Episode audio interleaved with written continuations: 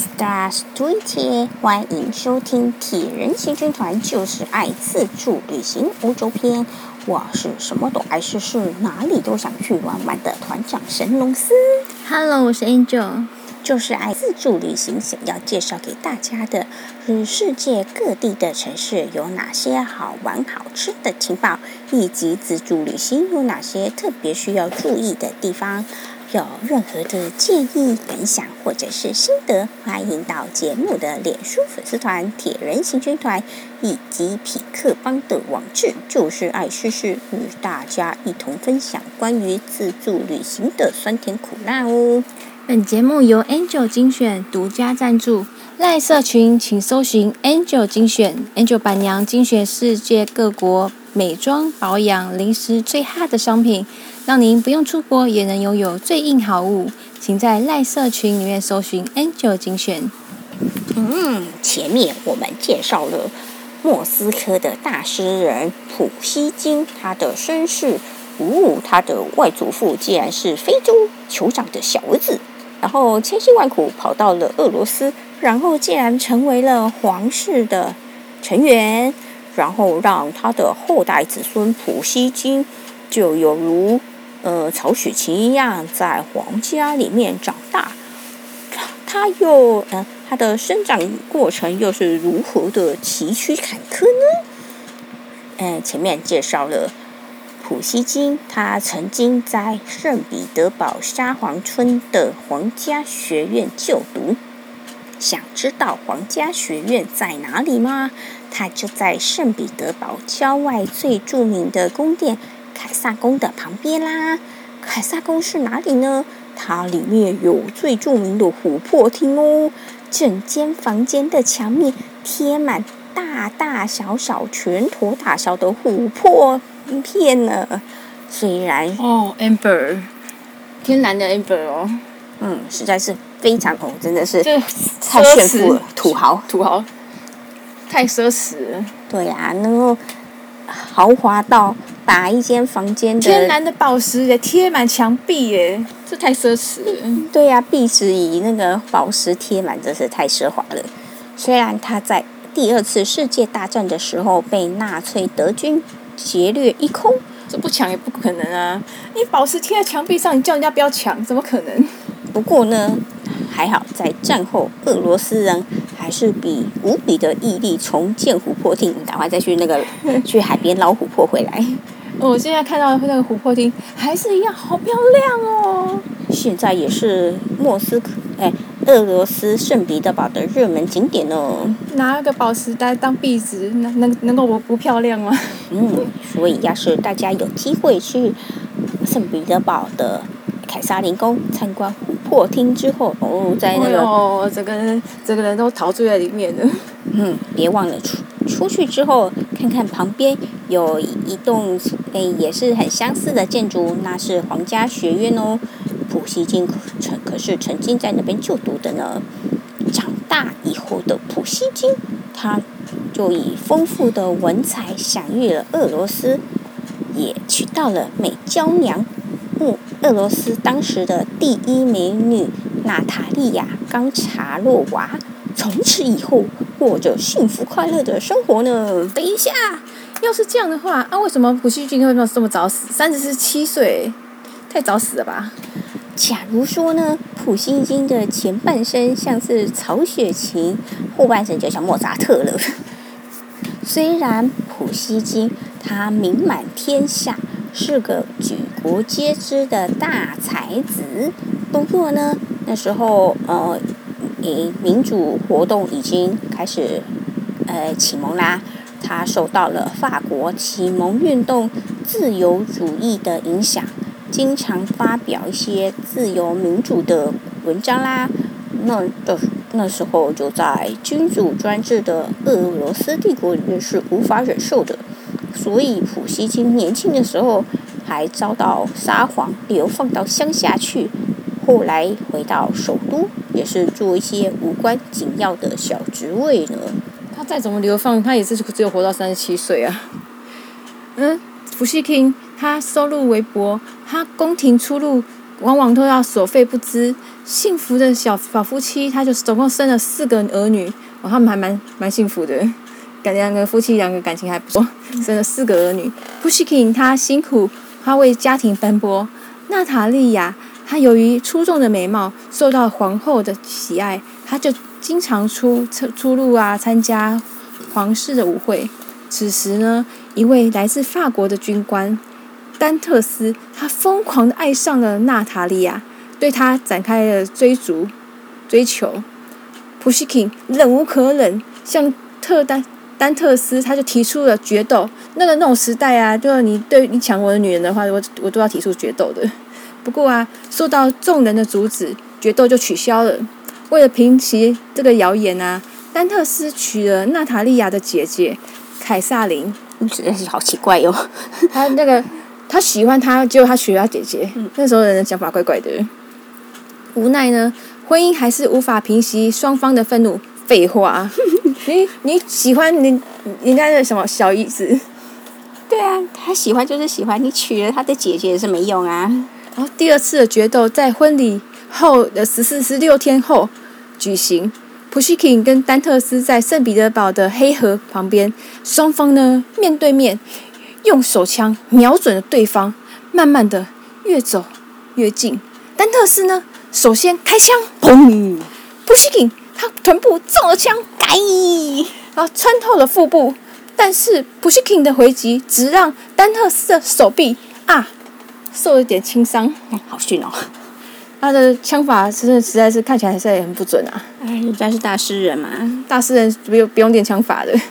普希金马上就被送回家了，结果医生判断他没有办法治疗他的伤势，拖了两天，结果普希金。就这样走了，死因是腹膜炎。俄罗斯从此陨落了一位文学奇才。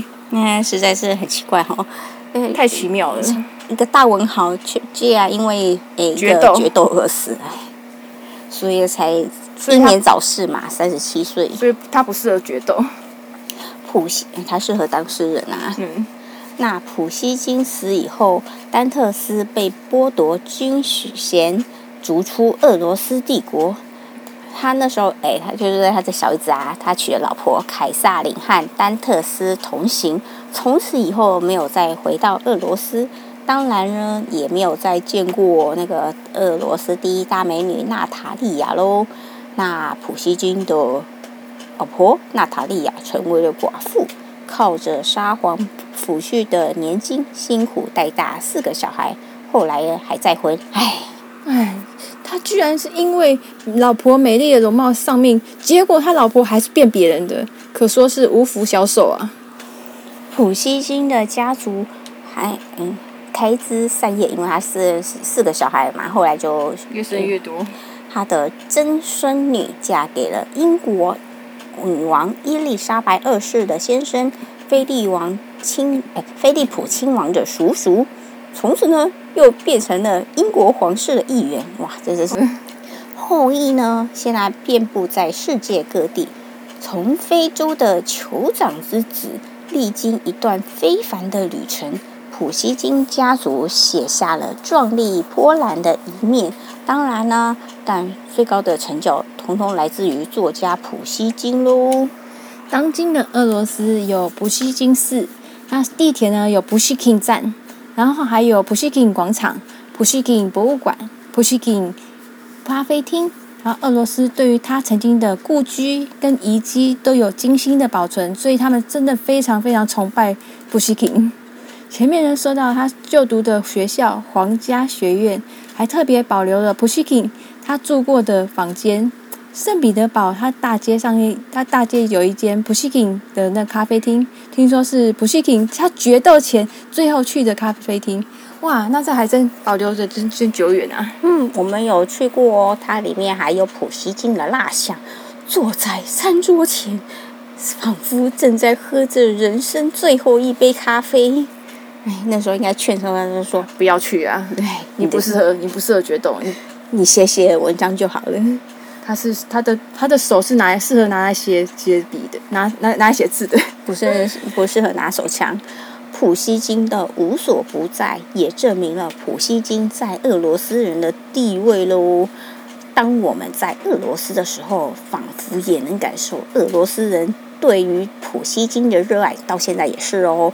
像我们要找普希金美术馆的时候，那时候就沿路找路人问路啦，看到呃他的英文是 Pushkin，我们就跟着念 Pushkin。没想到呢，俄罗斯的大妈就纠正我们发音，哇 No No No No，Pushkin，Pushkin，嗯。可见呢，他们真的是十分的在乎普希金，也希望外国人能够念对普希金的名字。再说一次哦，是布希金，布希金，嗯，是布希金，嗯，大概是 B 开头的感觉，嗯。像普希金呢，他的丰富创作开展了俄罗斯文学新的一页啊，他的命运，真真的命运。多舛，对呀，曾经，诶，身为像诶像是皇室一样啊，然后却然后又遭到流放，啊，又娶了第一大美女，然后却决斗而死。对啊，觉得明明是个明明是个文学家，就因为莫名其妙窝窝囊的决斗而死。嗯嗯，真的是诶，这个世界上也是举世少有的。他的家族啦，都是莫斯。俄罗斯人茶余饭后津津乐道的话题，难怪呢。有人尊称他是俄罗斯文学的太阳。普希金以他短暂的生命点燃了俄罗斯文学的一盏明灯，照亮了俄罗斯文学的一片坦途哦。除了圣彼得堡普希金长久生生活的地地方，他有故居可以让游客观赏以外呢。莫斯科也有 Pushkin 故居纪念馆可以参观。哦，俄罗斯人真的好崇拜 Pushkin 哦，而且位置就在最热闹的阿尔巴特街上面，是当初普普希金跟娜塔莉亚新婚后的第一个住第一间的居所。那边见见证了他 Pushkin 他生命中最幸福灿烂、最美好青春的一页，是每一个到莫斯科自助旅行的游客。不可以错过的地方哦！普希金故居纪念馆十分的好辨认，在莫斯科最热闹的阿尔巴特街上，嗯，那边就像是我们的台北的西门町一样啦，晚上都非常热闹呢。一条直直的大街啦，中间有一栋梦幻的蒂芙尼蓝两层楼的建筑，所以非常非常好辨认，好梦幻哦！他怎么住那种梦梦幻的那个，好像那种。那种小屋，嗯，当年结婚的时候还蛮有钱的。那边就是普希金故居纪念馆啦。俄罗斯的那个房子的那个颜色都非常非常太梦幻了。嗯，所以说这个这一栋房子非常非常好辨认，就是那种蒂芙尼蓝的，你就看一看到就看到知道那是那一栋建筑物。认不出来没关系，门前呢还有普希金他们伉俪的铜像哦，看到铜像就知道是哪边喽。男生英姿焕发。女生温柔婉约，谁都想不到这个人人都称赞的幸福婚姻，竟然只有短短五年就天人永隔、人事已非啦！普希金故居纪念馆，它里面保存了普希金跟家人的画像、信件、插画、原稿等等的珍贵文件，还有许多家具，像是书桌啦、餐桌椅呀、烛台。花瓶，甚至还有鹅毛笔和手枪。那手枪当然不是决斗那支啦，不，鹅毛笔不知道是不是他当当初写作的使用的鹅毛笔。嗯，当然可以让我们见识到过去沙皇时代人们的日常生活，也可以体会到一代文豪人生最幸福的岁月。所以当初他写作的时候，他在使用那一支鹅毛笔。然后我们如果看到的话，不知道会不会创增进我们的那种文学素养？嗯，并不会。尤其呢，你能够见识到普希金的那个原稿啊，看到他流畅优美的草写字迹，上面有一些涂涂改改的修正，更是看到文学大师他对于自己作品的认真。无论是他的肉体生命是否短暂，但是在俄罗斯人的心中，普希金的精神生命永存。莫斯科呢，还有一间普希金文学馆，这边呢我也有去过，不过里面的东西比较没有什么，还是推荐大家去阿尔巴特街上的普希金纪念故居纪念馆。无论去之前对于普希金是否认识，参观过后都会对于十八世纪的俄罗斯人生活有了一定程度的了解哦。介绍完普希金之后呢，我们要介绍给大家俄罗斯另外一位著名的文学家，这大家比较认识喽，他就是大家熟知的托尔斯泰喽。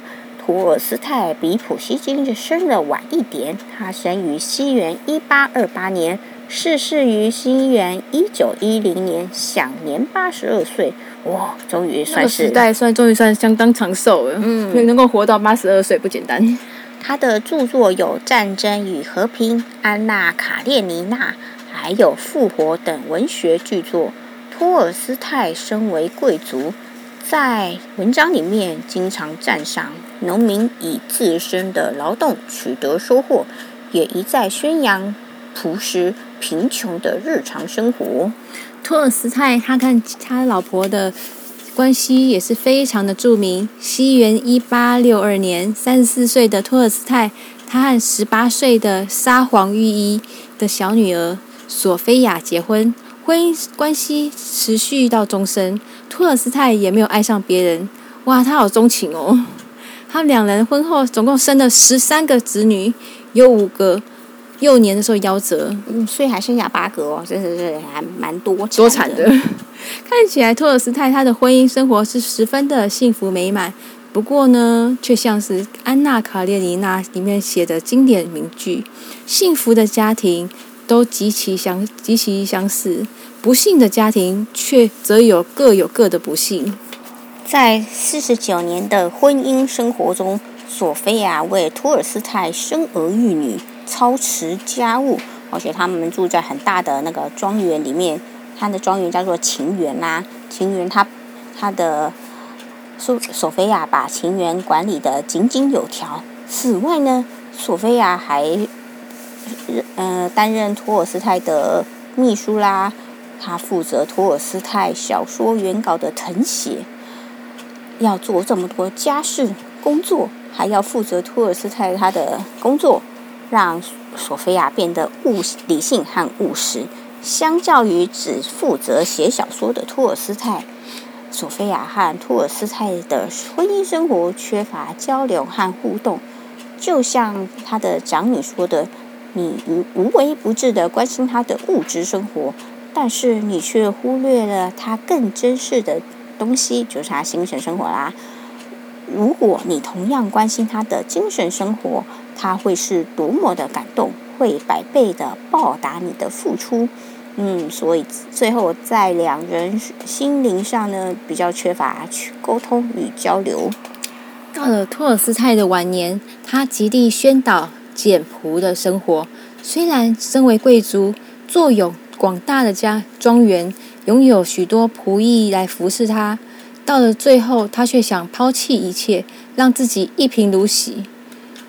我觉得这这有点。这有点太夸张，太理想化了。那这当然看那种，哎，就是身为一个家庭主妇的索菲亚，当然是非常的不合啦。那那而且她生了那么多小孩，当然是比较希望能够把家庭欣欣向荣啊。那她怎么可以，怎么可能这样把东什么东西要抛弃一切，让自己一贫如洗？怎么可能？对呀，所以呢，托尔斯泰在哎西元。一九一零年的十一月十号，他带着小女儿还有医生离家出走。所以以后哦，就是叫大家说，以后要离家出走要带着医生，这样比较安全。这是很夸张哎，离家出走。对啊，那时候都已经高龄八十二岁了呢。他那个，他可能要诶离家出走，那个要。嗯，要开始例行简朴的生活，但是呢，他已经高高龄八十二岁了呢，年事已高啊，经不起旅程的颠簸，最后染了肺炎，就是坐火车坐了几站以后，就在呃隔几站的阿斯塔波沃站的站长室，嗯，就死掉了，咽下最后一口气。嗯，太理想化其实不是好事。全世界的记者都来了，托尔斯泰的儿女也来了，他老婆、他妻子索菲亚他也来了。不过托尔斯泰就是不见他，最后就这样走了。这一段故事最后演成了好莱坞电影《为爱启程》。如果大家有兴趣的话，可以来找来看看。托尔斯泰把人生活得轰轰烈烈的，但是就是无法体会到妻子索菲亚。把爱转化为柴米油盐酱醋茶的细心照顾，他把托尔斯泰的生活照顾得无微不至，让他不用像普希金，整天为了那个嗯生活费而烦恼啊。而且在漫长的家庭生活中，虽然慢平淡而无趣，可是呢，索菲亚学习了最新的照相技术。她拍摄了许多托尔斯泰的家居生活照片。嗯，相信索菲亚对托尔斯泰，他也是有爱的吧，才会把他的生活照顾好，担任起他的管家、厨师、秘书等的所有的角色。在《安娜·卡列尼娜》里面，虽然托尔斯泰化身为另外一个主角列文，对比主角安娜·卡列尼娜。他表达了人类要乐于生产，安于平淡朴实的生活，才能过得幸福。不过呢，大家都把目光放在美丽、活出自我的安娜·卡列尼娜。虽然托尔斯泰不赞成安娜·卡列尼娜的生活态度，不过呢，他的文学技巧实在是太厉害了。他把一个虽然拥有物质上一切，不过却不快乐。最后跟随自己想法和欲望，把人生活得短暂而绚烂的美丽女子写得让人不忍苛责。托尔斯泰以卓越的表达能力、丰富的心理分析，将一本长篇小说写得生活有趣、生动有趣，奠定了俄罗斯小说的传统。俄罗斯人，他是对托尔斯泰也是无比的尊敬哦。在他逝世的隔年，就把他逝世的火车站改名为托尔斯泰火车火车站。小时候住过的地方规划为托尔斯泰博物馆。中年时候居住的房子规划为托尔斯泰纪念馆，里面都展示了托尔斯泰的生活用品啊，像有照片、画像、信件。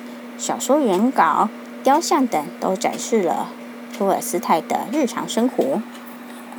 顶着一把雪白的大胡子、身材消瘦、眼神却却十分坚定的托尔斯泰的照片，也形成了我们现在目前对他。对托尔斯泰的印象，大家可以从我们皮克邦的网址，就是爱试试，能够看到托尔斯泰博物馆里面，它的展展品非常丰富。不过，托尔斯泰纪念馆里头是不能拍照的哦，大家只能亲临才能感受到大作家身处在何等的幸福的家庭里面，才能创作出如此丰富有灵魂的文学作品。嗯，今天的节目，谢谢您的收听哦。我们的节目在 Apple、Google。Spotify、s o u n、First Story 都有上架，请搜寻关键字“铁人行军团”就是爱自助旅行。假如您喜欢我们的 Podcast，请大家按下订阅、分享、五星赞爆哦！我们的那个节目也在 YouTube 上面上架喽，大家可以搜寻看看“铁人行军团”。本节目由 Angel 精选独家赞助，赖社群请搜寻 Angel 精选，Angel 板娘精选世界各国美妆保养、零食最 hot 的商品，让您不用出国也能拥有最硬的好物。请在赖社群搜寻 Angel 精选。嗯，谢谢收听，谢谢收听，拜拜。